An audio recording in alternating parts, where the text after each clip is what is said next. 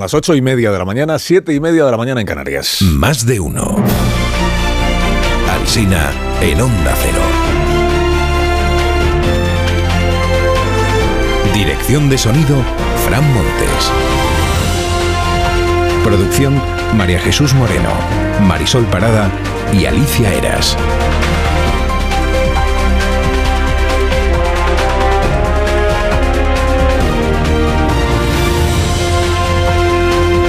Último jueves ya de este mes de octubre y aquí estamos desde las 6 de la mañana y estaremos hasta las 12 y 20 minutos en emisión en cadena y luego en emisión local hasta que llegue Elena Gijón con las noticias mediodía. Estamos a cinco días de que Leonor jure o prometa, lo que ella elija, la Constitución en el Congreso y hoy hay un álbum de fotos de Leonor en todos los diarios. Hay 20 imágenes inéditas, bueno, inéditas hasta ayer, eh, que la Casa del Rey ha difundido, ¿no? Y entonces pues hoy vemos a Leonor en la guardería, a Leonor cuando nació su hermana, a Leonor con las jugadoras de la selección. Y entre tanto, la lista de diputados que se ausentarán o boicotearán la jura de Leonor el próximo martes se va confirmando también. De los grupos con los que el PSOE negocia la investidura, solo Sumar enviará una representación al acto institucional. Representación significa que tampoco van a ir todos, eran algunos de Sumar. Eran las ministras y, y alguno del, del grupo parlamentario. Ministras sí. Pisarello dijo ayer que él también va, él también va a ir para añadir de inmediato que la corona es una anacronía y una antiguaya. Y esta otra afirmación, que es un poco desconcertante, de, puro obvia. Yo creo que Leonor de Borbón jurará la Constitución en una sociedad que no se parece a la monarquía. Por definición, la sociedad no se parece a la monarquía, ni la monarquía a la sociedad. Claro, si se parecieran, la monarquía no sería monarquía y la sociedad no sería sociedad. Escribe Eduardo Álvarez hoy en El Mundo que la ordinariez y falta de respeto institucional de los grupos que boicotean este acto engrandecen más el paso que va a dar la futura reina. Bueno, futura reina ya se verá. Todos estos diputados, esto no lo dice Eduardo, lo digo yo, todos estos diputados que se van a ausentar prometieron ellos mismos guardar y hacer guardar la constitución de una monarquía parlamentaria. Ya lo siento, pero es que es la que hay. Es la que hay. Titula La Razón esta mañana. La Moncloa busca apagar a Puigdemont ante la jura del día 31. Apagar ante la jura, no pagar antes de la jura. Dice que Pedro Sánchez ha decretado silencio absoluto sobre la negociación con Junts per Cataluña hasta que pase lo de Leonor. Y también esto otro, en el gobierno se ha instalado el desasosiego. Hay ministros que temen que Junts use los papeles que han estado intercambiándose para difundirlos, difundirlos en su contra si al final esto no terminan no termina como quiere, como quiere Puigdemont. Si al final se rompe la negociación, que empiecen a aparecer papeles, de los que han estado intercambiándose. Marius Carol titula su columna de hoy en La Vanguardia Apagón catalán. Dice que es francamente raro que el programa de gobierno de PSOE y Sumar obvie toda referencia a Cataluña y que ya que se firmó en el Museo Reina Sofía, sugiere Marius que podrían haber solemnizado la firma ante el cuadro Amnistía de Agustín Ibarrola. Así como diciendo, el cuadro, ¿cómo se llama? Amnistía. Y además así Yolanda, esto lo añado, pues podría haber compartido lo mucho que admira al artista vizcaíno, como hizo con el escultor. Eh, en el día de ayer. En el mundo informan de más exigencias de Puigdemont. Esto es un no pararlo dentro de Puigdemont. Eh, eh, más exigencias. Que el Estado devuelva 7 millones de euros a los responsables del 1 de octubre y de la consulta anterior que hizo Artur Mas. Dolió mucho lo de la pasta, es verdad. Y que Trías sea alcalde de Barcelona. Exigencia. Que quiten a Colbón y que pongan a Trías. El español repasa el diccionario que manejan los negociadores en busca de palabras que puedan servir a ambas partes en los textos que al final se firmen, ¿no? Fórmulas para la amnistía, fórmulas para el referéndum, fórmulas para la nación catalana. Insiste el español en que Gonzalo Boye, el abogado, es uno de los negociadores del Partido Socialista o con el Partido Socialista. ¿Y qué más sobre Puigdemont y la investidura? Voz Populi informan de que Puigdemont ha propuesto como relator al cardenal Omeya, que solo rinde cuentas ante el Papa, es el arzobispo de Barcelona. Hombre, la Iglesia es más de exigir confesión de los pecados cometidos, acto de contrición, propósito de enmienda y, por supuesto, cumplimiento de una penitencia. Pero igual para los pecados que a la vez son delitos graves, pues se puede saltar todo eso e ir directamente al ego te absolvo eminentísimo. Y el The Objective dice que el acuerdo ya está hecho. De hecho, anuncia como noticia el, bueno, preacuerdo, dice, entre el PSOE y Junts. Dice que a falta de algunos flecos la cosa está hecha, pero que no se va a anunciar hasta los primeros días de noviembre, es decir, después de lo de Leonor. Dicen las fuentes de Ketty dice, para no hacerle un feo a Leonor. Para no quitarle protagonismo, supongo, al acto. La vanguardia abre edición esta mañana con el respaldo del Círculo de Economía a la amnistía. Se va a dar a conocer esta mañana dice el periódico, y es un apoyo muy condicionado. Menciona dos de las condiciones. Que el independentismo renuncie a la unilateralidad y que la amnistía esté acordada con el Partido Popular. Esto va a ser que no. Explica la crónica que ha habido un debate intenso en el Círculo de Economía, esta organización empresarial, y que se ha llegado a un consenso de mínimos, que es este que se va a difundir esta mañana. Opina Daniel Gascón en el país que la mentira es la fuerza que domina el mundo y que el debate es una simulación. Menciona esto que comentábamos ayer en este programa, que Pascual Sala ha dicho expresidente del Constitucional, que la amnistía sería o no constitucional dependiendo de cómo se motive. Y dice Daniel Gascón, dice, entonces el ejercicio de bullshit en el preámbulo, en la exposición de motivos, es más importante que el motivo real, que es el que todos conocemos, que es la investidura. Lo cual, dice, constituye un admirable ejercicio de meta-bullshit. Luego coincide con Arcadio Espada en subrayar que el programa de gobierno que se presentó anteayer dice que van a impulsar el PSOE y Sumar una ley de bebés robados y que la Fiscalía, que ha investigado 2.000 denuncias hasta la fecha de bebés robados, no ha encontrado nada. Ninguno de los casos ha podido probarse nada. Pero el bulo, dice Daniel, está en la ley de la memoria democrática. Arcadio Espada señala en su columna de hoy al juez Garzón y al diario El País como responsables de haber mantenido viva la fake más escandalosa de la última temporada, que es esto de que hubo 30.000 o incluso 300.000 bebés robados durante el franquismo. Peridis en el país resume así la posición de Núñez Feijó respecto de Puigdemont. Le dibuja arrodillado ante Puigdemont y diciéndole quiero presentarte mis respetos, Pucci, porque eres un demócrata y tú no mientes. Haz caso al Consejo de la República y dale a Sánchez una patada en el culo de mi parte. Informa este periódico de que la militancia del PSOE votará el acuerdo con Yolanda Díaz, pero no votará la amnistía. Bueno, la amnistía ni la militancia del PSOE ni el resto de los españoles, entiendo. Sánchez cumplió ayer dos de sus tradiciones más arraigadas cada vez que viaja a Bruselas. Una es cubrirse a sí mismo de flores. He demostrado durante estos últimos años que doy la cara, que no me escondo, que me arremango, que hago frente a los problemas heredados, no provocados por esta administración, sino heredados de anteriores administraciones. No tiene abuela, no tiene abuela. Y dos es eh, tradición también poner a parir al PP. Yo creo que este tremendismo, este grado de insultos y de descalificación, no sé si lo van a poder tolerar y aguantar durante los próximos cuatro años. A parir a la oposición fuera de España, pues es una tradición también de estos tiempos. La OCDE ha dicho que los jóvenes son los grandes olvidados de la política española. Viven peor que los del resto de la Unión Europea a pesar del Interrail, ¿eh? y son grupo en riesgo de pobreza. Esto que no se entere Yolanda, pero dice la OCDE que la subida del salario mínimo no le ha venido bien a los jóvenes españoles porque el empleador se resiste a contratar teniendo que pagar un salario más alto, lo de la barrera de entrada y todo aquello. Bueno, de este informe de la OCDE, cada periódico destaca lo que le parece más relevante. El país, por ejemplo, que de los jóvenes de entre 18 y 34 años, el 66% sigue viviendo en casa de sus padres porque no les da para emanciparse. La vanguardia lo que destaca es lo de las pensiones, que es también del informe de la OCDE pide subir a 40 años el periodo de cómputo de la pensión. Esto cuando lo lea el ministro Escribá le va a explotar la cabeza, otra vez a vueltas con el cómputo, ministro. Bueno, a vueltas con lo de los vuelos cortos que el gobierno quiere atajar, viajemos en tren, se fija hoy Juan Ramón Rayo en la razón en que el argumento que están dando PSOE y Sumar para justificar que Sánchez o Yolanda Díaz viajen en avión es eh, las agendas que tienen. Tienen agendas muy apretadas y entonces está justificado que utilicen el avión. Y dice Juan Ramón Rayo, dice, se consideran ellos mismos excepciones a la norma. Patricios versus plebeyos. Son una casta y se comportan como tal. Esto último le ha quedado un poco mi ley Rayo.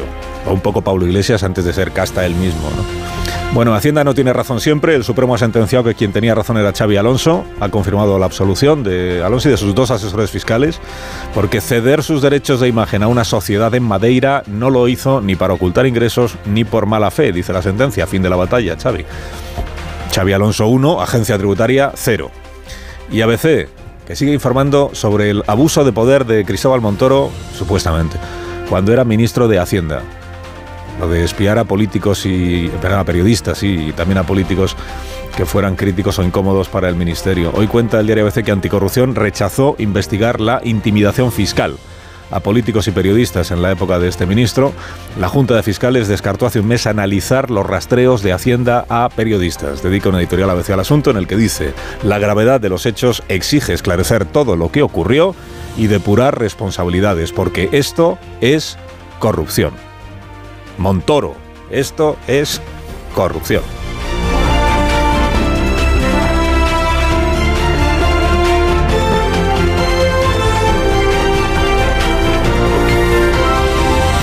Carlos Alsina en Onda Cero, somos más de uno. Las patatas a esta hora de la mañana, que es muy buena hora para contar que amamos las patatas Baby Pat, por ejemplo, de patatas hijolusa, que son muy fáciles de preparar en 7 minutos en el microondas. A ver esa foto, decir patata. ¡Hijolusa! Es que decir patata es decir hijolusa. Entre nuestra gran variedad encontrarás la patata perfecta para tu plato, siempre con la misma calidad. Patatas hijolusa. Empresa colaboradora del Plan 2030 de apoyo al deporte de base.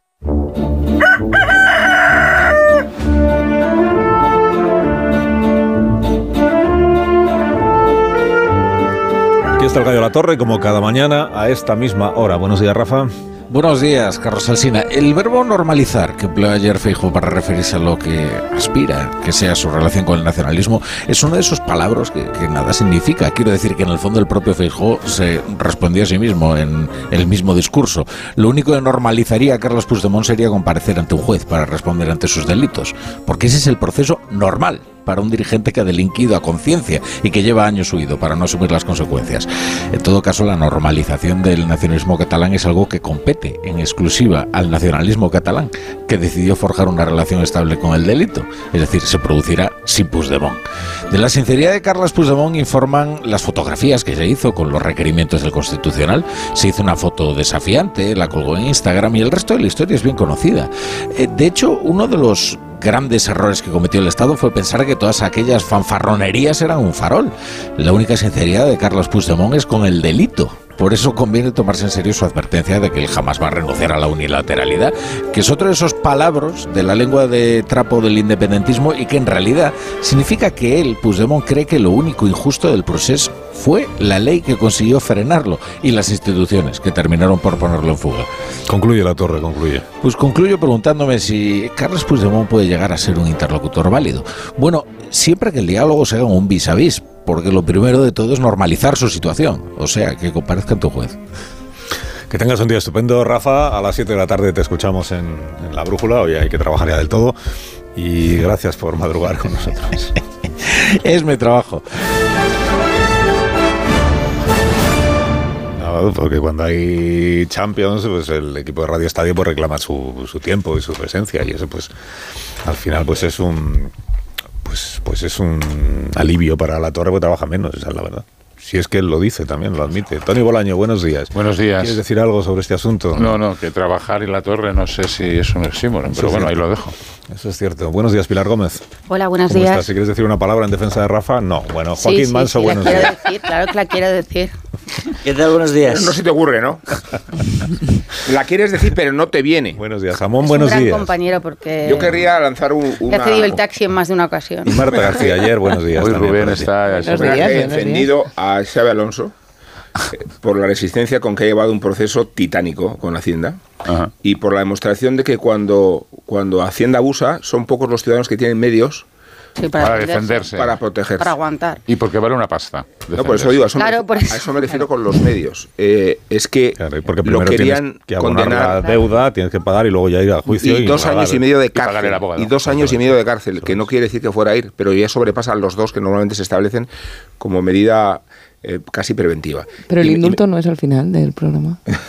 no no eh, lo digo de verdad creo que que eh, nos solidarizamos todos con Xabi Alonso precisamente porque creo que somos conscientes de cómo abusa Hacienda de los ciudadanos que no disponen de los recursos, de los medios, del tiempo, ni de, ni de la capacitación para resolver muchas, muchas cuitas que en realidad son arbitrarias del Ministerio de Hacienda. Y con esto supongo que me estoy exponiendo a un expediente. Bueno, si estuviera Montoro, sí. Eso dice ABC. Es No, que además, no no me tranquiliza la, la- Mo- Montero como alternativa, ¿eh? A- Siempre dicen, eh, siempre se dice que eres inocente hasta que no se demuestre lo contrario. Hacienda no hace eso. No, eres es- culpable, o sea, tú pagas religiosamente, tú luego puedes recurrir, etcétera, etcétera, pero de entrada eres culpable. religiosamente. Sí, sí, eres culpable. O sea, viva Hacienda. Bueno, pues esta es una de las noticias del día, lo de Xavi Alonso. Hay otra que venimos contando desde las 6 de la mañana, que es esta matanza que se ha producido esta madrugada en una ciudad del estado de Maine, en Estados Unidos, que se llama Lewiston, que tiene 40.000 habitantes, creo recordar. Y de la que vamos a actualizar la información que venimos contando desde primera hora. Pues sabemos que hay varias personas que han sido asesinadas de todas las edades, ha dicho el alcalde. Se habla de entre 15 y 20. No sé si han actualizado las autoridades de esta ciudad los, los datos y si sabemos algo nuevo sobre el paradero del individuo en cuestión que se sabe quién es, aparece oficialmente como sospechoso, pero se sabe quién es, y que está siendo buscado por la policía. Ondarreta, buenos días. Sí, por ahí va, Carlos, la, última hora, porque se sigue buscando al sospechoso, al que la policía local ha identificado como Robert Card, de 40 años, raza blanca, un antiguo instructor del ejército en el uso de las armas. Esta es la persona de interés, es como le definen las autoridades. Allí los medios de Estados Unidos han dado algún detalle más, están contando que arrastra un historial de problemas mentales y que es militar en la reserva. Y lo que más preocupa, os podéis imaginar a esta hora, es que todavía no se ha dado con él y se le sigue buscando.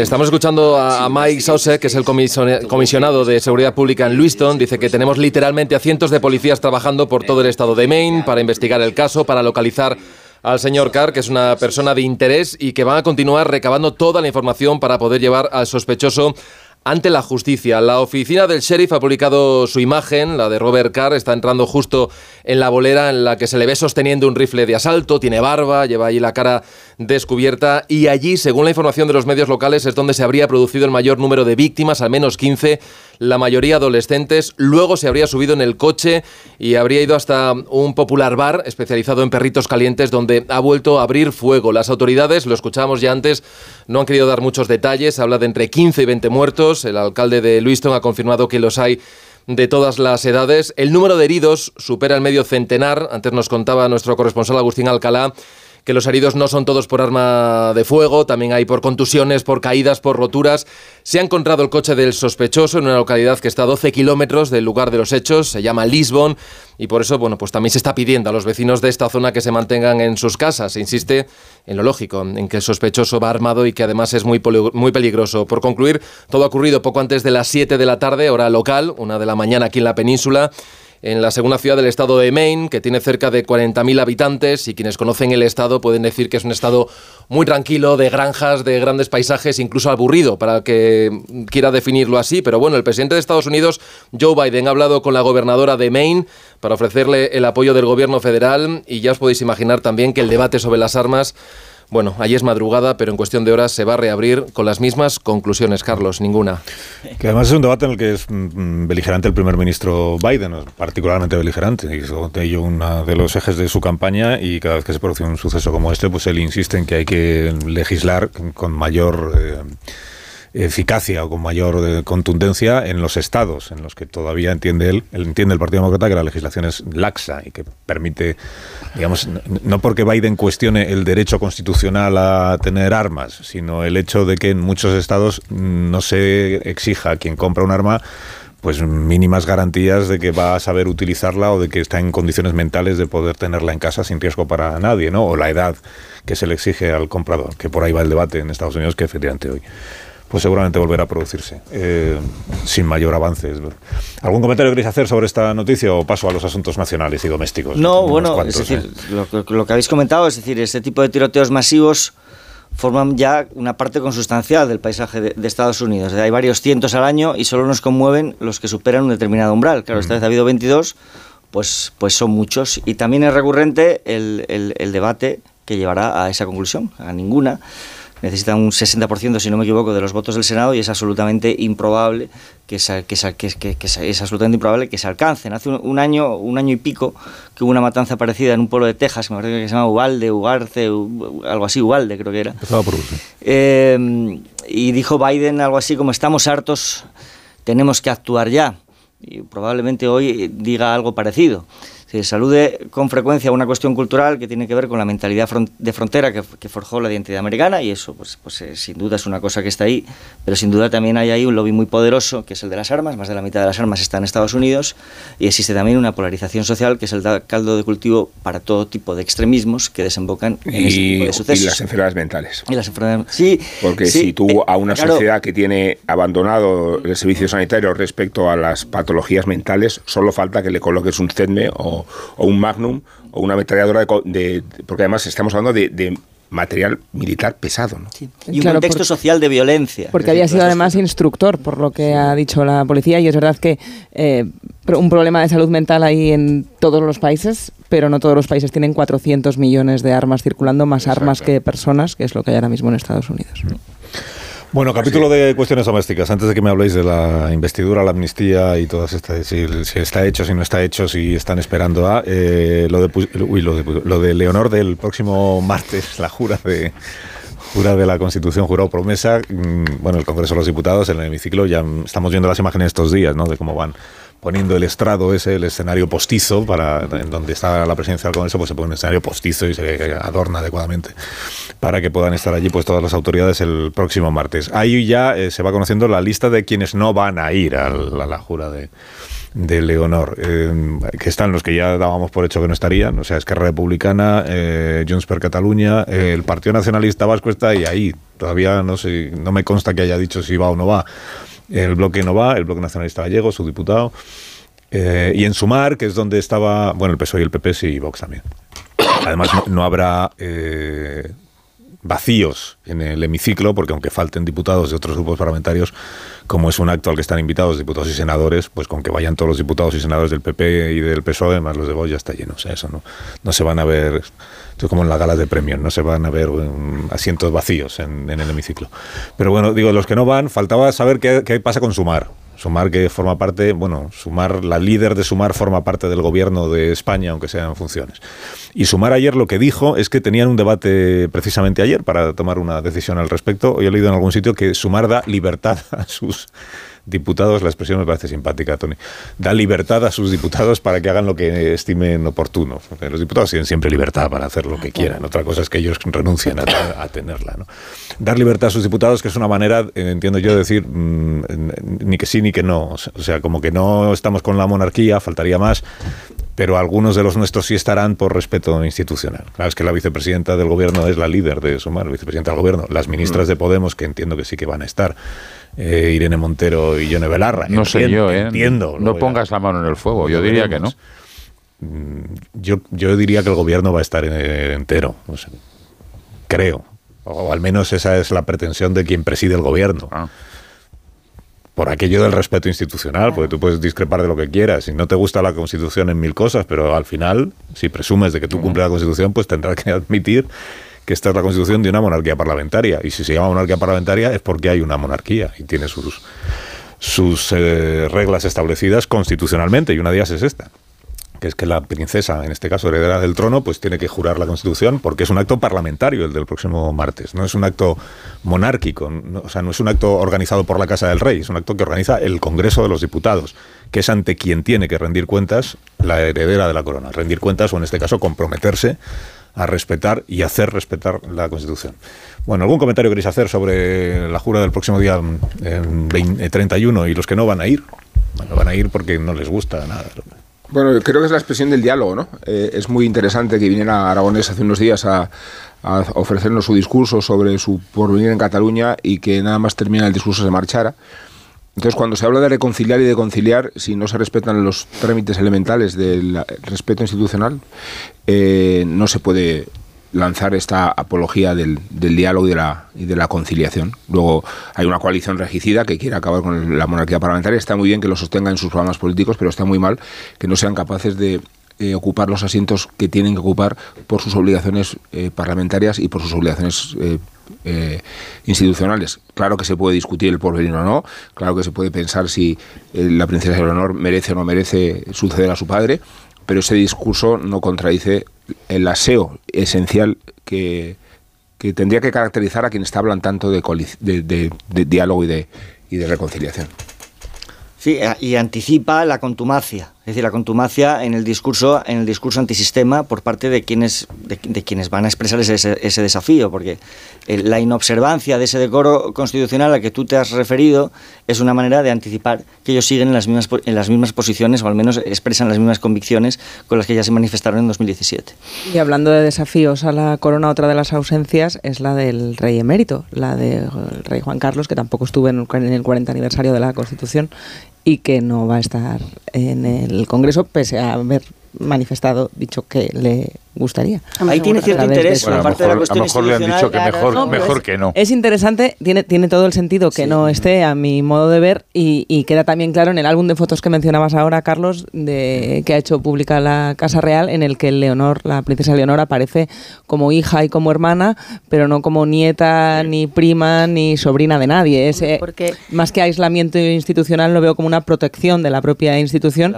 que hasta el álbum familiar de Leonor, antes de Claro, cumplir los hombre, 18, entra dentro de eso. para, para que Leonor tenga, yo creo, un, un futuro, necesitan borrar ese, ese pasado. Y a mí me parece que, que Felipe VI eh, en eso está trabajándolo y trabajándolo bien. Y lo vimos el otro día en el, en el 12O. Yo creo que, que Leonor sí que... eh, bueno, a mí me dio la esperanza de que algo como eh, la, la corona, que sí que es cierto que, que vertebra y que ayuda a entender esta monarquía parlamentaria, eh, se ha, mm, se ha regenerado y ha cambiado. Tienen que dar más pasos, muchos más. Eh, entre ellos, a mí me, yo sí que estoy de acuerdo cuando se pide lo de la eh, inviolabilidad del rey. Se tiene que cambiar la Constitución para que eh, Leonor hubiera podido ser también reina si hubiera tenido un hermano en vez de una hermana. Pero creo que, van por, por el buen camino. Y luego es verdad, a mí que el hecho de que ya sé que no tiene nada que ver y que los programas a mí me parece perfecto que cada partido defienda lo que quiera, pero es tan llamativo que todos los partidos que van a sostener al presidente del gobierno sean los que son incapaces de estar hoy en, en el Congreso. Ya hemos dado por bueno que no vayan a la ronda de consultas, como bueno, pues no pasa nada, no van a la ronda de consultas. Eh, ahora damos por bueno que, que en un acto así, que es un acto parlamentario, porque además, bien lo dices tú, lo, organiza el Congreso. Si no les gusta ir porque van en contra de, la corona, es que si son puristas van en contra incluso de ser diputados de un Congreso que muchos ni siquiera eh, reconocerían. Entonces, eh, a mí me, me- me da tristeza que sean precisamente los, y también te dice mucho del presidente, los que van a sustentar este gobierno. Bueno, es que ahora resulta que es pecado ser republicano. Eh, me parece, me parece fantástico y maravilloso, Pilar. Y también me ha gustado mucho tu comparación. O sea, mira, Stalin también borraba de las fotos al que no le interesaba. Yo creo pues que estoy, estoy con, estoy con. Marta, Claro. estoy con Marta de que está bien que se le proteja a la princesa, a, a otra pero que creo que es así. pero yo creo que la gente no es idiota y sabemos que sigue siendo la nieta de Juan Carlos. Y si hubiera en el álbum familiar alguna foto con su abuelo, se consideraría como normal. O sea, eso de intentar borrar el pasado para construir el futuro, vamos, me han temblado las piernas. Otra cosa es que estos partidos que se consideran republicanos y que tienen todo el derecho a serlo y a poner a caldo a la, a la monarquía, no cumplan, y en eso sí que estoy con lo que estabais diciendo, las Que obligaciones es lo único que hemos dicho. constitucionales. Nadie hemos dicho que no, No, tengamos no, derecho. no, Nadie no. hemos dicho No, que no es que- tenga ah, derecho es que a la, fíjate mona- tú, a la es- Los república. partidos republicanos ¿Pero apoyan quién a Sánchez. Orden. ¡Qué horrible! Orden. horrible! Y la extrema derecha apoya ya al Partido Popular y no nos quejamos. Pero Eso ¿cómo sí que lo podemos normalizar. toda la vida. Eso lo Yo, podemos to- yo, por ejemplo, normalizar. toda en este programa Te estás haciendo tu autotertulia. Esto nunca lo había visto. Tú dices claro una que y sí. claro, es, Toda la vida. es el modelo Rubalcaba cuando se hacía autopreguntas Claro, en la eso. ruedas de prensa minuto. para desmontar al, al periodista. Si, si Hitler es, eh, eh, Tengo que hacer una pausa, No ¿eh? digo que si Hitler elimina un debate, Stalin también. O sea que si se utiliza Stalin, yo no No, yo lo digo que- por las fotos, Pero, eh, sí se, borrar. pero se podrá decir no la, gran paradoja de Felipe VI encargando gobierno a un presidente que legítimamente puede permitirse reunir 178 diputados o 179. Pero que recibe el desplante de las fuerzas políticas. Que son republicanas. no, bueno. pero que tienen No, ahora que, que se ahora niegan hablamos de a eso. ir este a la. Ahora zarzuela. hablamos de eso. Pero, pero, Tony, Ahora hablamos de eso, que no- se que niegan no- a ir a la zarzuela. Que no es que se nie- eh, vamos a, es que es muy importante esto de que es un acto parlamentario lo del martes. Es decir, los que no van, los diputados que no van a ir están boicoteando a su propia A su institución, que es el. Congreso de los Diputados, no a la monarquía. Eso Porque es. precisamente el sentido del acto del martes, que se diseñó cuando el decir, rey actual cumplió obligación 18 años y en aquel momento tuvo que parir un protocolo porque no existía, el sentido del acto es que quien va a asumir, se supone, la jefatura del Estado va allí al Congreso de los Diputados a asumir que ante quien rinde cuentas Es es, el ante el Congreso. De los Diputados porque la única soberanía popular es la que está representada en el Congreso de los Diputados. Por eso jura la Constitución. Este es el sentido del acto en, en cuestión. No es rendir pleitesía a la monarquía, es justo al revés. Es decirle a la monarquía o que la monarquía admita que no es soberana, que el soberano es el pueblo representado en el Congreso. Los diputados que, que no van al acto es que no, no entienden eso o no quieren entenderlo.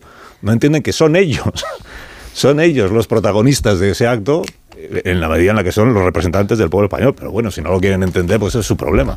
También es un acto para blanquear a la monarquía y No. entiendo que haya No, diputados que no, ¿de puedan, no No, quieran no. estar. No. Es que, a Claro, ver, sería- es que claro, es que me parece que increíble. Tienes razón en tu argumento, pero es que es- esos diputados Si tengo están razón en su mi argumento, pleno derecho no es un acto para de blanquear decir, a la monarquía. No vamos a blanquear a la monarquía, ni vamos a darle pábulo al, al futuro de esta monarquía. Pues ya está. Mira, ¿Cuál Tony, es el problema? eso es Hemos de rasgarnos las vestiduras por Eso ello. es como Joder. si el día que va Per Aragonés a la sesión de control en el Parlamento, los diputados de la oposición no van porque no quieren blanquear la gestión de Per Aragonés. Bueno, ¿Pero qué está usted diciendo, oiga? ¿Qué está ayer, usted ayer diciendo? fue mucho mejor. ¿Qué está usted diciendo, Habla- Tony? vot- Votando a los correbous y como no se aclaraban, decidieron minuto. que había que dar libertad de voto y ¿sabéis lo que ganó ayer Un en el minuto, Parlamento? pero si además la es- Cambiando de abstención. tema, Tony, la estás cambiando abstención. de No, no, tema, ha sido no Carlos. Estás cambiando de tema, pero si además Pero la pelota iba a en el grupo parlamentario socialista yo estoy seguro que hay muchísimos republicanos que preferirían que esto fuera una república y en el PP igual hay alguno también. ¿Y qué? ¿En el PP hay Si, republicanos? Todo eso no está en discusión el martes. A ver, en el PP hay republicanos, oye, Estoy eso seguro es- de que sí. ¿Por qué Sí. no? ¿Y por qué no va a haberlos?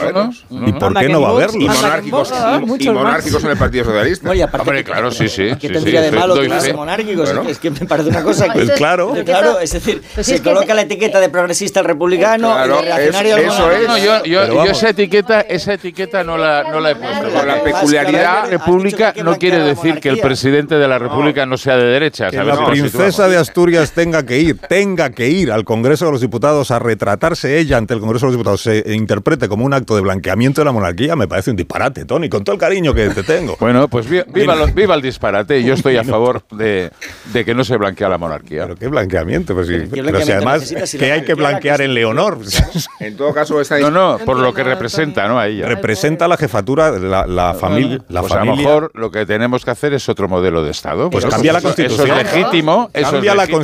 Constitución, pero no Joder, hagas un Tony, proceso. Pero un te agradecería que, entre tanto, al- en el momento de distribuir etiquetas, Cambia la que constitución. no se relacione el fervor que uno pueda tener a la monarquía parlamentaria con eh, la devoción al absolutismo, ¿vale? Hombre, claro que no. No, es, O es sea, que, solo es que faltaría que no estamos en un debate. No, el debate es una trampa. en- el debate en nuestra- monarquía. en nuestra edad. No, pero Tony, el debate monarquía república es una es una No, es trampa. una trampa. Es una trampa. Es Estamos hablando de monarquía parlamentaria, que tiene mucho más de parlamentaria que de monarquía, ¿vale? Y si eso va el del estuviera Un de minuto y ahora mismo comentamos de otro- otros asuntos ya un poco más en serio, ¿no? Porque esto-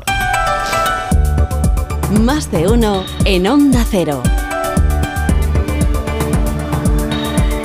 Carlos Alsina.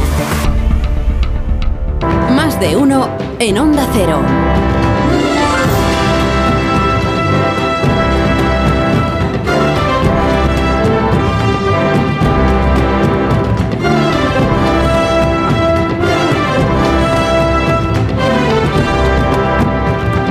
9 y 7 minutos, una menos en Canarias, con Pilar Gómez, Tony Bolaño, Joaquín Manso, Marta García Ayer, Rubén Amón. Estamos analizando las cuestiones del día. Añadimos ya, de la mano de Randstad Research, el resultado de la EPA del último trimestre. Randstad Research, que es el Centro de Estudios y Análisis sobre el Mercado de Trabajo y los Recursos Humanos. Encuesta de población activa del tercer trimestre de este año 2023. Ignacio Rodríguez Burgos, buenos días. Muy buenos días, pues hay que decir que sube el paro, sube el paro en el trimestre con mayor actividad económica del ejercicio, normalmente con una excelente campaña turística y ha aumentado el paro en el tercer trimestre en 92.700 personas, según el último dato de la encuesta de población activa.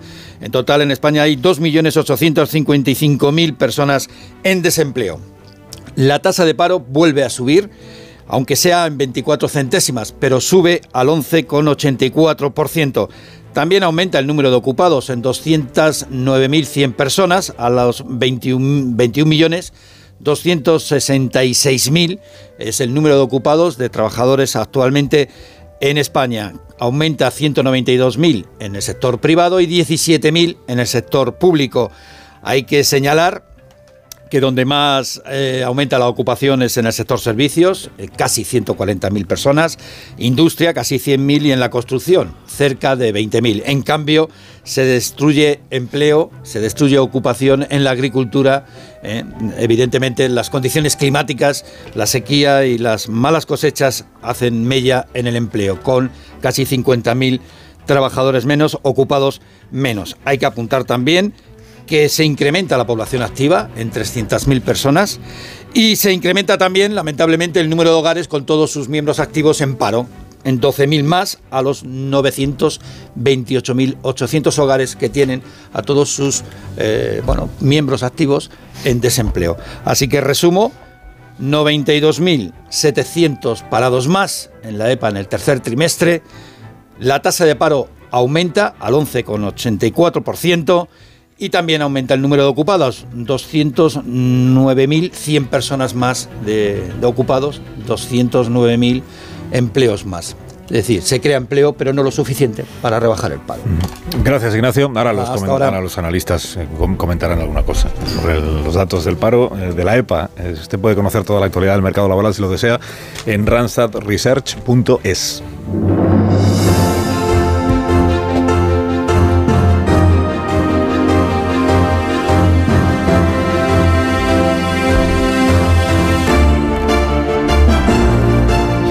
maneras de enfocar la encuesta de población activa que nos ha trasladado Ignacio Rodríguez Burgos, ¿no? O que ha subido la tasa de desempleo, decía, ha subido el paro, estamos en el 11,84% de tasa de paro, o que hay más em, eh, trabajadores en activo que nunca. Tenemos eh, 21.300.000 trabajadores en este tercer trimestre. Las dos cosas sé, pero ¿cómo es posible? No, las dos cosas son perfectamente compatibles. Hay más trabajadores que nunca en activo, pero a la vez ha empeorado la tasa de paro porque hay más personas que están buscando un empleo, ha aumentado la, población activa. Os quería preguntar si queréis decir algo sobre la EPA y, también si mirasteis con interés este, este informe de la OCDE que entre otras cosas habla del paro, del paro juvenil en concreto, y de cómo en esta materia no es un secreto para ninguno de los ciudadanos que viven en este país, pero la OCDE, como se dice en estos casos, pone eh, negro sobre blanco, qué bonito tópico, la, situación muy precaria en la que vive la juventud española. Fíjate que luego llegan las campañas electorales y parece que se le está prometiendo un montón de cosas a los jóvenes, pero luego eso no se traduce en una mejora clara de su situación a la hora de eh, tener un empleo estable y con un salario que le permita emanciparse y a la hora precisamente de poder iniciar una vida por su cuenta saliendo de casa de los padres. Dato de la encuesta, del informe, perdón, de la OCDE. En el caso de España, 66% de los jóvenes de entre 18 y 34 años, o sea, de que cumplen la mayoría de edad, hasta los 34 años, el 66% sigue viviendo en casa de sus padres. Antes decíamos, alguno habrá que es porque quiere, pero, pero seguramente la mayoría es porque no tienen económicamente posibilidades para emanciparse. 66%. Solo nos gana Italia, que está en el 69, Portugal en el 71 y Grecia, que está en el 72. Si te vas, por ejemplo, a Alemania, solo el 30% de los jóvenes menores de 34 años, 30% vive todavía con sus progenitores. ¿Algún comentario sobre lo que queréis hacer? Sí, eh, para entender esos datos que subrayas de la OCDE, de la, tardanza en la emancipación de los jóvenes, que tiene mucho que ver también con lo bajísima que es la tasa de fertilidad en España, que no pueden empezar un proyecto de familia los que no pueden tener eh, un lugar donde vivir, tiene mucho que ver la tasa de paro juvenil, pero también la dificultad del acceso a la vivienda que en España es uno de los países donde más complicado es. No solo es lo bajos que son los sueldos, también es lo caro que son los alquileres y el acceso a, a dónde vivir. Y uno de los buenos datos que tiene la, la EPA de hoy es precisamente que la tasa de paro juvenil baja a mínimos de 2008. Es decir, entre el empleo que se está creando, eh, están, está facilitando el acceso de los jóvenes al mercado laboral y eso es, eso es realmente una excelente noticia. Creo que uno de los pocos indicadores económicos que dan alegrías es el del empleo, precisamente al gobierno, y que estar en récord de ocupación es muy buena noticia. El ritmo al que se estaba creando el empleo ahora este verano eh, es, es mucho mejor del que tenían los veranos de antes de la pandemia. O sea, se ha creado mucho más paro, también más gente se pone a buscar empleo cuando la perspectiva de encontrarlo es mayor. No han tirado la toalla, ese también es uno de los factores para entender la EPA que hay que, hay que tener y, y creo que, bueno, de alguna manera estos datos eh, terminan de alejar el temor de una contracción inminente de la economía española, que era una de las cosas que, que, estaba flotando en el ambiente. Puede ser, porque efectivamente sugiere, como tú dices, que el, que el, ciudadano en disposición de trabajar tiene confianza en la actividad económica. Mañana se publican los datos de línea de contabilidad nacional y vamos a ver si ese dato de ocupación que se ha publicado hoy efectivamente va acompañado de un dato de, un dato de crecimiento suficientemente sólido como para que en el último trimestre no haya contracción. Otro elemento importante del informe de la la OCDE es que destaca las subidas, las subidas abruptas del salario mínimo interprofesional durante la anterior, anterior legislatura como una posible barrera de entrada de los jóvenes al, mercado laboral. Bueno, yo lo dice la OCDE, Tony, a mí me parece bien que te haga gracia, pero lo dice la OCDE, que es, que es, que es lo que estamos, que es lo que estamos comentando aquí. Lo que critica la OCDE no es tanto la subida del salario mínimo interprofesional, como que no haya ido acompañada de una estrategia transversal que no, que no compense ese incremento de los costes laborales que representa para el, que representa para el empleador. Y es importante esto cuando en, el acuerdo que se anunció esta semana en el Museo Reina Sofía se anuncia una nueva subida del salario mínimo interprofesional. El principal problema que tiene el país, para mí sin ninguna duda, es el paro juvenil, aunque haya algunos, algunas ventanas de esperanza como la que, la que tú has señalado, porque la única manera que tenemos de ganar el futuro es que efectivamente los jóvenes puedan acceder a un empleo de calidad y razonablemente estable. Por lo tanto, hay que tener cuidado con medidas que aparentemente son bien intencionadas, pero luego tienen algunos efectos colaterales de los que ahora mismo estamos avisados. Bueno, yo me reía porque fíjate que en el mismo informe somos capaces de decir que fíjate tú suben los salarios y eso es malísimo para la economía y al tiempo decimos que hay dos terceras partes de los eh, jóvenes que no pueden independizarse. Bueno, eh, es verdad que hay otros problemas, como apuntaba Marta, como la vivienda, etcétera, etcétera, etcétera. Los datos de la EPA de hoy no son malos, pero muestran, digamos, la fragilidad de ese mercado de trabajo. No son malos porque además se ha creado más empleo en el sector privado que en el público, que ese es uno de los hándicaps que también tenemos en, en nuestro país. Baja la temporalidad, pero seguimos teniendo un agujero increíble porque, eh, y Joaquín tiene razón, mañana hemos de saber o sea, ¿cuál es el, posible crecimiento o la contracción? Porque ahí dependerá absolutamente todo.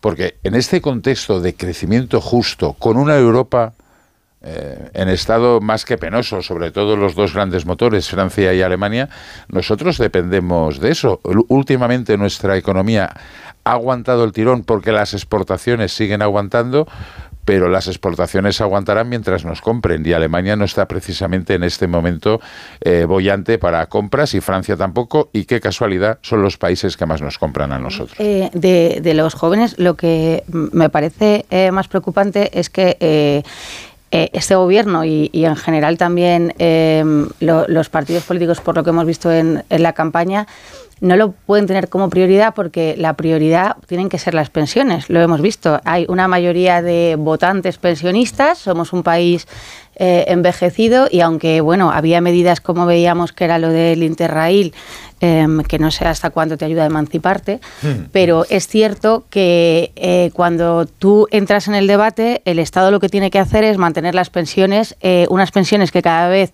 va a haber más número de pensionistas y entonces al final cuando el Estado tiene que meter ahí los fondos los acabas detrayendo de otras partidas de partidas que podrían ayudar a los jóvenes a tener un acceso a la vivienda eh, que las viviendas o los alquileres eh, fueran eh, más económicos y entonces al final tú generas un círculo donde los jóvenes no se emancipan, los jóvenes no tienen hijos y nos vamos a acabar convirtiendo en un país de unos pensionistas que no digo que no se lo merezcan muy bien pagados, no todos, es decir, no los que tienen una pensión mínima, pero sí los que tienen una máxima, y unos jóvenes que tendrán que acabar yendo no a casa de la abuela el domingo, sino seguramente a casa de la abuela durante toda la semana.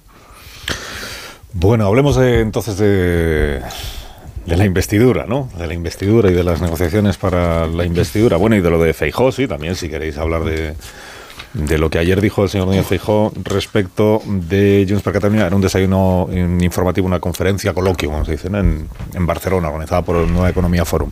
Y antes hemos escuchado a las 8 de la mañana como la última pregunta que se hace en ese coloquio es sobre Puigdemont. La pregunta mm, a, a Núñez Feijó es si ha tratado personalmente a Puigdemont, si le conoce y si no piensa el señor Núñez Feijó que deberían normalizarse la relación entre el PP y, y Junts per Catalunya. Y Feijó lo que responde, lo hemos escuchado a las 8, no creo que sea necesario volver a poner, pero, pero si me lo pedís luego lo hago. Eh, lo que dice el señor Núñez Feijó es que él conoce a Puigdemont de cuando eran presidentes autonómicos los dos, porque Puigdemont, ¿os acordáis que fue presidente de la Generalitat de Cataluña?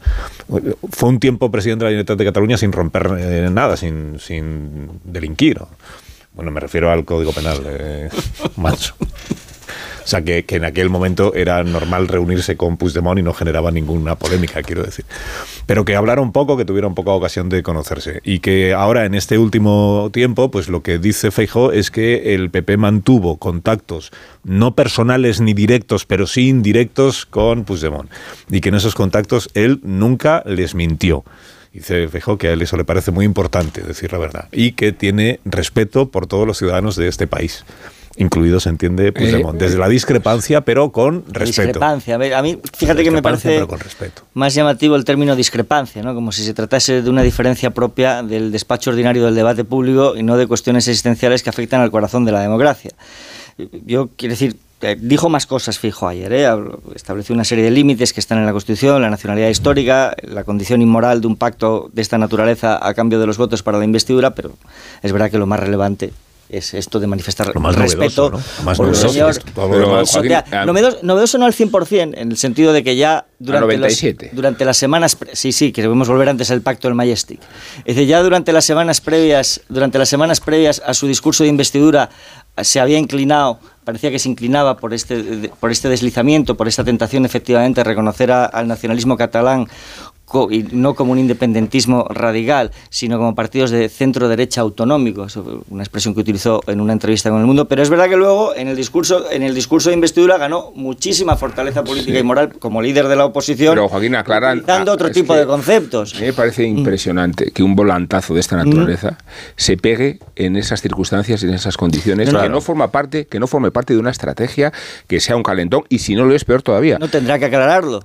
No, no, no, es un calentón porque repite constantemente cuando va a Cataluña. es que si tú tienes un cambio de estrategia respecto a dónde debe colocarse su partido. Si has aprendido que la única forma de porvenir te la garantiza el nacionalismo moderado, si tienes que cortejar al PNV, si te tienes que dirigir a la opinión pública catalana para reanimar tu programa político allí, que sea una línea estructural, que no sea la respuesta a la última pregunta de un debate que engendra un desasosiego a los allí presentes, empezando por el líder ya casi difunto, Alejandro. Y tres, cuidado, cuidado con lo del líder difunto. yo digo, el muerto está vivo, ¿eh? Tony, eh, si, si resulta que Núñez Feijóo tiene que salir en defensa del honor y la palabra de Puigdemont y que lo hace en el contexto de un debate improvisado, digo que, que estamos alterando una línea nuclear del partido. Eh, porque y si hay que alterarla, pero que se altere en otras circunstancias y en otras condiciones. porque además. y, en otro momento, y en otro momento político, no en vísperas de la presentación, del impacto emocional que va a tener la presentación de la ley de vale, y, y, otra cosa más, Puigdemont no hace otra cosa que mentir. ¿Por qué dice, por qué sale fijo en honor de la palabra de pues Puigdemont que ha convertido España en, en una semidictadura que asfixia la libertad de expresión, que condiciona los partidos políticos, que tiene presos políticos a los que hay que amnistiar, pero, si no hace otra cosa que mentir. a, ver, pero que yo creo que el problema que ha tenido eh, Feijóo es que no, no saben, eh, les, les gustó mucho el otro día eh, en el PP eh, esto de la vamos a hacerlo con sorna, con sorna gallega, vamos a hacer aquí la, la, las, la, nuestra reacción al pacto de Yolanda y Sánchez, vamos a mandar esas fuentes diciendo, haciendo la gracia de que ya estaba hecho. Y yo quiero entender en esa sorna gallega eh, que digas que Puigdemont es una persona eh, que no falta la verdad, que, te fías de Puigdemont más que de Pedro Sánchez. No había eh, mucho tono de ironía. No, bueno, por eso estoy diciendo que quiero entenderlo porque si no, no lo entendería, que es lo que me pasa. No lo entendería porque además viene de que el día anterior en el País Vasco hizo ya este juego que tampoco se entendía de no tenemos que ser el PP en el País Vasco, sino el PP del País Vasco, es decir, un PP diferente al del PP. Entonces, Si, si está perfecto que tú eh, tengas una línea que además a cuando llegó mucha gente eh, le suponía esa línea, ¿no? una línea plurinacionalidad. Eh, eso es, o de un partido PP, de un PP que tenga em, unas singularidades con, con el territorio.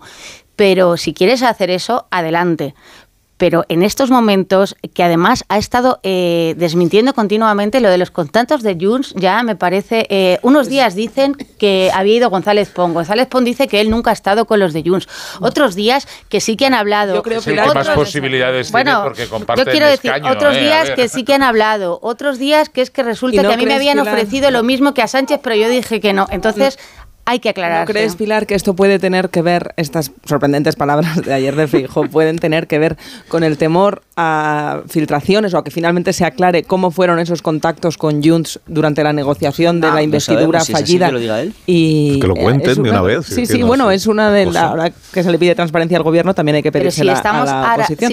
Pero creo que puede tener que ver por ahí. Si acaso en el PSOE Me, refiero, si esos contactos, eh, eh, la gente que, hablaba, que, que dice que se esos contratos eran de agosto.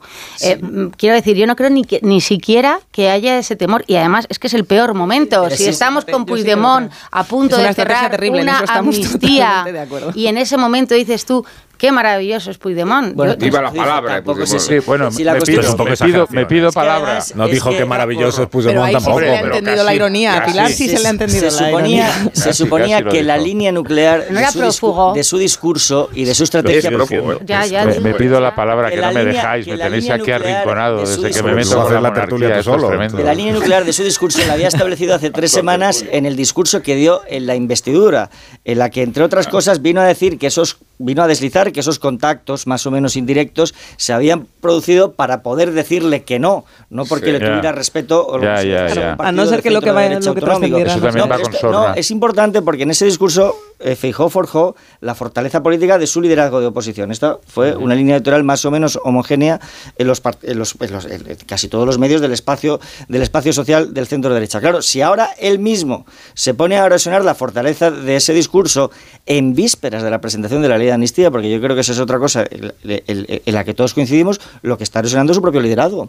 Claro, es que eh, el discurso que hizo en su investidura con el discurso que hace cada vez que va a Cataluña, que debe haber algún virus eh, exponencial por mm. allí, porque ha hablado de plurinacionalidad, como antes mencionaba Rubén, del catalanismo constitucionalista, del catalanismo cordial, que reivindicó la señora, y me parece que sus tropas no le hacen mucha casa, eh, porque señeras, señeras en la mani del 8 de octubre, poquitas se vieron. Luego acordaros cuando dijo aquello de buscar un encaje del problema territorial de Cataluña, y se montó un circo de caldios.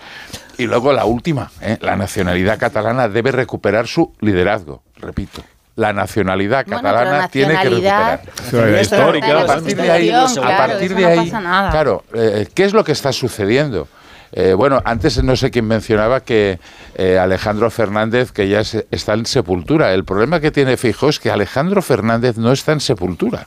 Está resistiendo con un partido que está cada vez más ojo plático, permitirme la expresión, con las declaraciones de Fijo en Cataluña y sobre todo los contactos con Junts.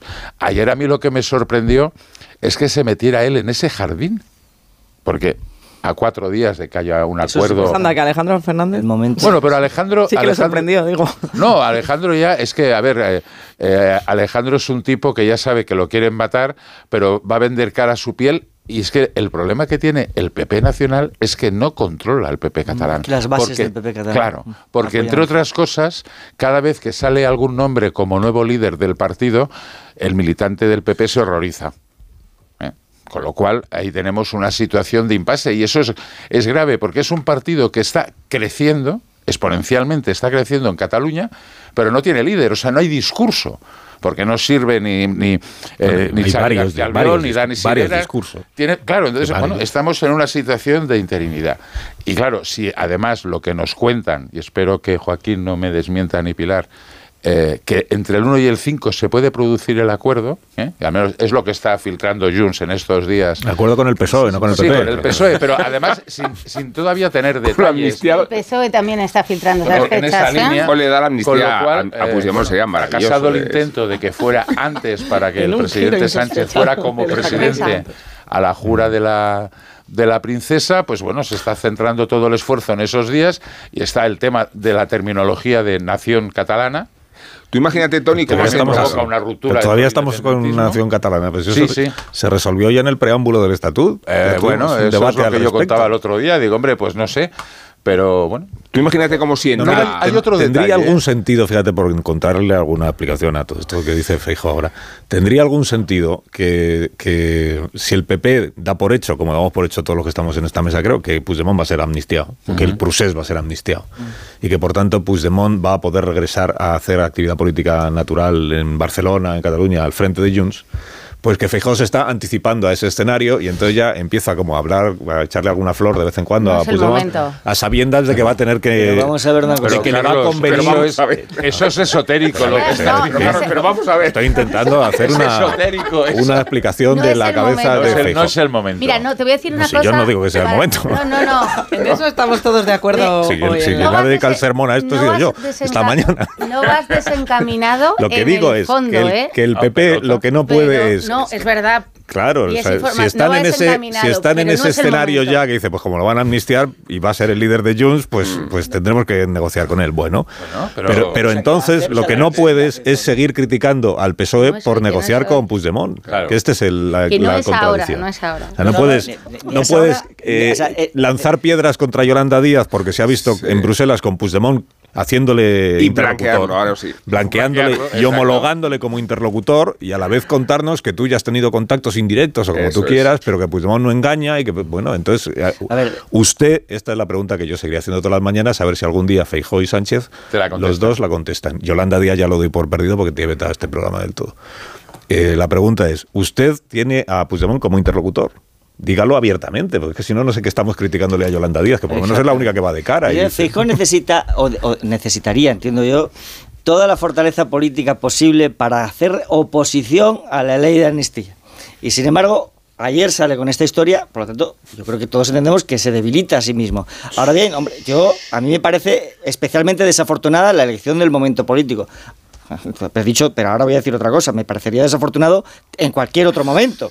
Digo porque Puigdemont, por mucho que lo amnistíen, no deja de haber, no deja de haber pisoteado. Es un señor que ha pisoteado la Constitución y que está orgulloso de haberlo y hecho. cuya palabra cuánto Claro. vale. No, pero vamos a ver, si Feijó sale, sale en defensa de la palabra de, de, de Puigdemont, ¿Cuánto vale? si, si- si avala la honestidad de Puigdemont, no está haciendo otra cosa que desmentir Luego, ¿no? toda la línea estructural del partido. Pero ¿y Por eso no me a- pregunto, si tú llevas dinamita en, el, en, el, en tu traje y, y- y la haces explotar a raíz de la última pregunta, eh, por lo menos vete con planificación. Entiendo que Eh, esta una cuestión que hay es que una cosa de la planificarla. gallega, que no lo estáis pero- entendiendo. No, Era una pero que no, broma, era una Pilar. broma. Es última pregunta. Espera, que voy. Y- Era y una última broma. pregunta y, y- y explota la sala. Yo no sé, ahora creo que hay una hay- ahora hay otra manifestación de que va en el. PP contra la amnistía, ¿no? Y cuando dicen Puigdemont a prisión y eso, tendrá que decir Feijóo, perdón.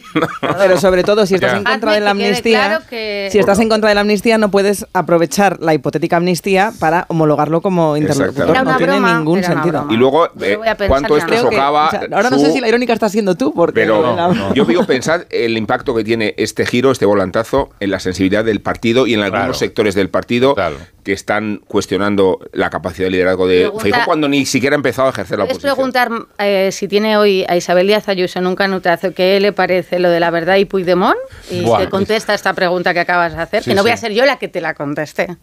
No, y luego hay que tener en cuenta otra cosa que se está produciendo en las últimas horas, curiosamente, que fijaros que hay un detalle que hoy lo publica nuestro compañero Marcos Lamelas en el Confidencial, que eh, la señora Nogueras y los portavoces de Junts han dejado de decir eso de vamos a cobrar por adelantado. Llevan muchos días sin cobrar por adelantado y eso quiere decir que las transacciones para llegar al acuerdo no son para tirar cohetes digamos, desde el punto de vista de su electorado, con lo cual están bajando un poco el pistón. Tony pistón Sánchez dijo ayer, Sánchez dijo para ayer- meter ahí. Sánchez dijo ayer, cada vez estamos más cerca de investidura porque cada vez estamos más cerca de No, pero si investidura. dice que se anu- a ver, No, pero yo lo que lo estoy la semana lado próxima que y la se otra votar, produciendo un- dicen. Sí. En el PSOE dicen eso, que se Anunciarlo después de lo de Leonor y votar la Claro. semana siguiente, Sí, que es la sí, segunda. a de partir del que- 6 eso es lo que abriría-. No el mismo día de Leonor, ¿no? No, no, parece No, ser que el no. discurso de Sánchez, después. Pero Que no no, van, acuérdate. No, el Sánchez digo después. No digo porque no van los que le No, votan. Leonor es Bueno, 31 de octubre, la- por la el anuncio del acuerdo, el día 1 es fiesta, creo, entonces igual Sí, es ese día pues sí, no. de toda la vida, además. se Está- toda la muerte. lo este dejan para el día 2, que es día de difuntos. Ahí se estamos, sería fantástico ese día. Día, de difuntos, y de hacer público el acuerdo. Sería la de los leche. difuntos, es- Perdón. Ahí se puede anunciar el día 2 o el día 3 y luego ya. Creo Fran- que el 2 no tiene números. A ¿eh? Yo creo que será el a 3. Francina eh, Armengol le dicen adelante ya puedes poner la fecha que es esta y ella ya lo comunica. 48 horas se puede muy convocar bien el que pleno. fuera un día de fiesta, ya que no están haciendo nada en el Congreso, que era fuera un día de fiesta a anunciar las cosas. Me Hombre, los, encantaría. dip- los diputados madrileños van a tener un problema porque el día de la almudena a lo mejor tienen que estar currando. Bueno, ¿Qué tampoco problema? pasa nada. Pero si curran, si solo es en eh, Madrid capital. Con esta, por eso, con pero, esta actividad agotadora que los caracteriza. Bueno, pues lo pueden espérate, pero si es fiesta yo- en Madrid Capital, es fiesta en el Congreso de los Diputados. Cuidado que igual lo sugieres y eso lo- el- la plantilla eh, libra ese día. No, pero la- no, le no no, coincidió no. el anterior con el Día de Reyes o algo Sí, así. sí, sí. Víspera de Reyes. Ah, víspera, bueno, pues el día que vienen. Pero de todas formas. Bueno, eh, es el día que vienen, pero se trabaja el 5 de enero. No me Sí. vais a discutir también esto. Un momento. pausa, Bueno, eh, depende, eh, depende. Pero la votación va a ser a uno. Una, porque va a tener más que mayoría eso viene. Claro, en un día, o sea, en en 48 horas. Un minuto, que ya no se está entendiendo nada, ni qué día es fiesta, ni qué día no, es fiesta. El caso es que sea fiesta o no sea fiesta, nosotros sí trabajamos. queda, sí, sí. No, Nosotros, por Oye, supuesto. a lo mejor en el día de la Almudena Feijóo es el día que nos depara una reunión con Puigdemont. Para blanquear a la almudena, dices. Sí. Un minuto. Pero hace falta, ¿eh? Ahora sí. Un trabajo, ese sí que es.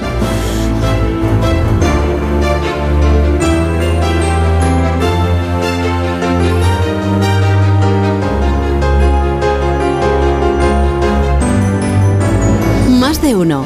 Onda Cero. Carlos Alsina. Te lo...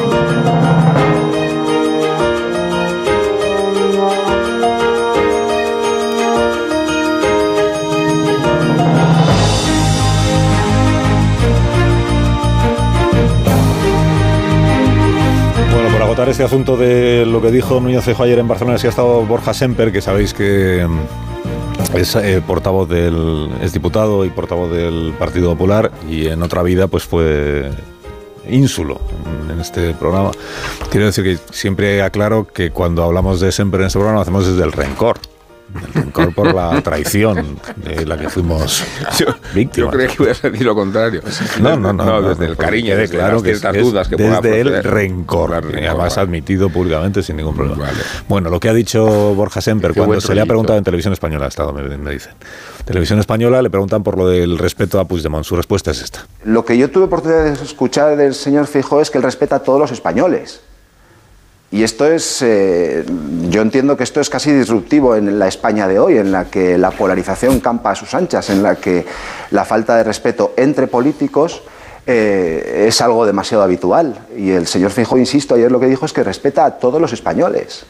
El respeto, como le decía antes, no implica coincidencia, no implica compartir. Y todo el mundo sabe cuál es nuestra posición.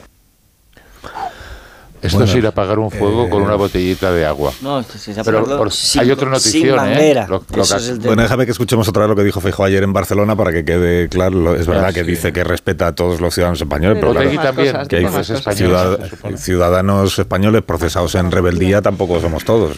Esto es lo que dijo ayer Feijóo. La, última pregunta La última pregunta. se la hace el señor Pera Huguet.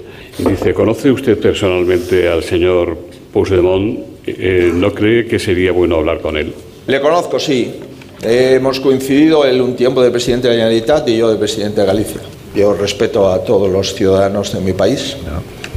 Creo que el señor eh, Puigdemont tiene claro lo que opina, lo que piensa. En mi opinión, fíjese que a mí lo de la verdad me interesa. Yo creo que es un político que hay otros que mienten mucho. Y el señor Puigdemont, todo el mundo sabe lo que pide. A mí, desde luego, los contactos no personales ni directos, pero sí indirectos, no nos han mentido. Eso es un valor. Bueno, pues tiene razón Borja Semper. Dice que respeta a todos los ciudadanos de este país. Pero una cuestión, Entiendo que, que- respeta también a, a Otegi. Otegi, No, y, y a, y a un asesino ¿Y a en serie. No, no, y a un ¿Y a asesino en serie. Vamos a ver, esta idea. de- Incluso a pero vamos a ver, qué Claro. tontería es respetar a todos los españoles. ¿Pero por qué? ¿Por el hecho de ser españoles?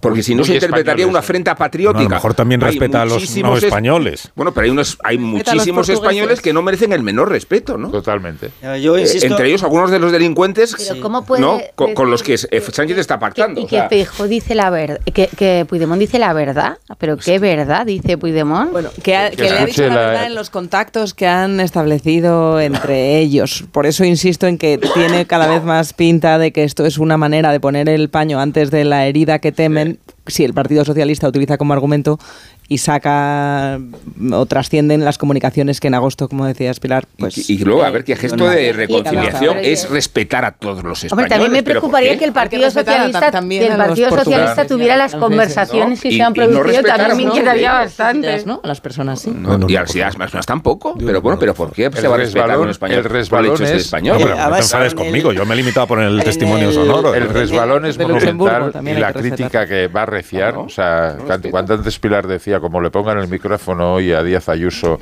va a arder Troya, y es verdad, porque realmente esto no se entiende y Borja Semper, que es un tipo hábil y demás, eh, hay una tertulia paralela, hay una tertulia paralela, lo veis, ¿no? Sí, es un poco Amón y. Marta ahí, y venga, dale que te sobre el respeto. No. Es que hemos encontrado por fin un punto de discusión. Un punto de discusión. Estábamos toda la Ah, tertulia bueno. buscando. Muy bien, pero discutís en voz alta para que todos nos enteremos o no tiene mucho sentido. Estamos hablando no despistemos a- al que está cuchicheos, argumentando eh. que se despista totalmente. Sí, ¿qué decías, Tony? Bueno, pues que tiene un problema fijo. Va a tenerlo en los próximos días porque tendrá que volver a hacer eh, alguna cosa como recular, porque claro, la explicación que ha hecho Borja, que es hábil cuando dice las cosas, es lamentable. Hoy es lamentable. Y yo no lo digo del- desde el rencor. Yo sí, sí. Bueno, yo no, no he dicho lo que pienso, pero desde el rencor sería. sí. Sí, la- Él basó su discurso, insisto, de hace tres semanas en, la- en su diferencia, Bueno, la diferencia de su escrúpulo moral con Sánchez y utilizó los términos chantaje para referirse a lo que estaba haciendo Puigdemont y frentismo. Con lo cual, quiero decir, Pero lo has habrá que ver ¿no? Además, lo has escuchado. porque, Este porque testimonio- una persona que hace chantaje merece ahora tanto respeto. En su condición de español, igual, sí. Bueno, Es verdad, verdad, Puigdemont a es español lo a su que- pesar. Claro, es. Lo que menos le gusta a Puigdemont quiere- es ser español. A su pesar. Perdona. O sea que la principal que- cualidad que Feijóo le atribuye es la que no quiere Puigdemont para más Acordaros que el. Consejo de la República, que aspiraba a tener un millón de afiliados, Lo se malo- quedaron en 100.000. Uno de los eh, enganches importantes era que te daban un DNI catalán. Pero no parece que haya tenido especial, especial impacto. Y bueno, y ahora encima Puigdemont pierde las votaciones en el Consejo. Es verdad que no vota ni el tato, pero bueno, eh, las pierde. Bueno, además esto de Feijóo, pues le, entiendo que le sirve al Partido Socialista para que hablemos un poco menos todos en las tertulias de que el PSOE tampoco responde a las preguntas que se, se siguen Ah. estando ahí. Bueno, ayer la señora Montero eh, explicó que es que aún no ha llegado la hora. Esto es muy... Esto de que ellos mismos decidan cuándo es la hora correcta de decir las cosas. pues, Hasta que no esté cerrado, no van a soltar. que aún no ha llegado la hora y que, por, eh, decía ayer María Jesús Montero, se escuchan muchas mentiras, mm, pero cuando llegue la hora eh, ya el PSOE dirá la verdad de, de lo que hay y lo que no hay. Se ve que hasta que no llegue la hora no tiene el PSOE por qué decir que es verdad y que es mentira. Esta es una política comunicativa, pues cada uno hace lo que quiere, pero, por ejemplo, en los últimos eh, días se viene publicando que uno de los interlocutores del Partido Socialista no ya es eh, directamente Puigdemont, sino Gonzalo Boye, el abogado de Puigdemont. Es decir, que están intercambiando papeles desde el PSOE E con el abogado del que va a ser amnistiado respecto de qué es lo que debe decir la ley de amnistía, que también es una situación pues un poco... Sí, ahí Rafa La Torre Esto- diría que el el señor- Boye tiene más historial delincuencial que el propio, Puigdemont. Puigdemont. Bueno, esto el PSOE E tampoco lo el ha señor desmentido, Gonzalo Boye, después de los éxitos eh, jurídicos que ha obtenido, o sea, entre pocos y ninguno, pues a lo mejor se nos dedica a la política.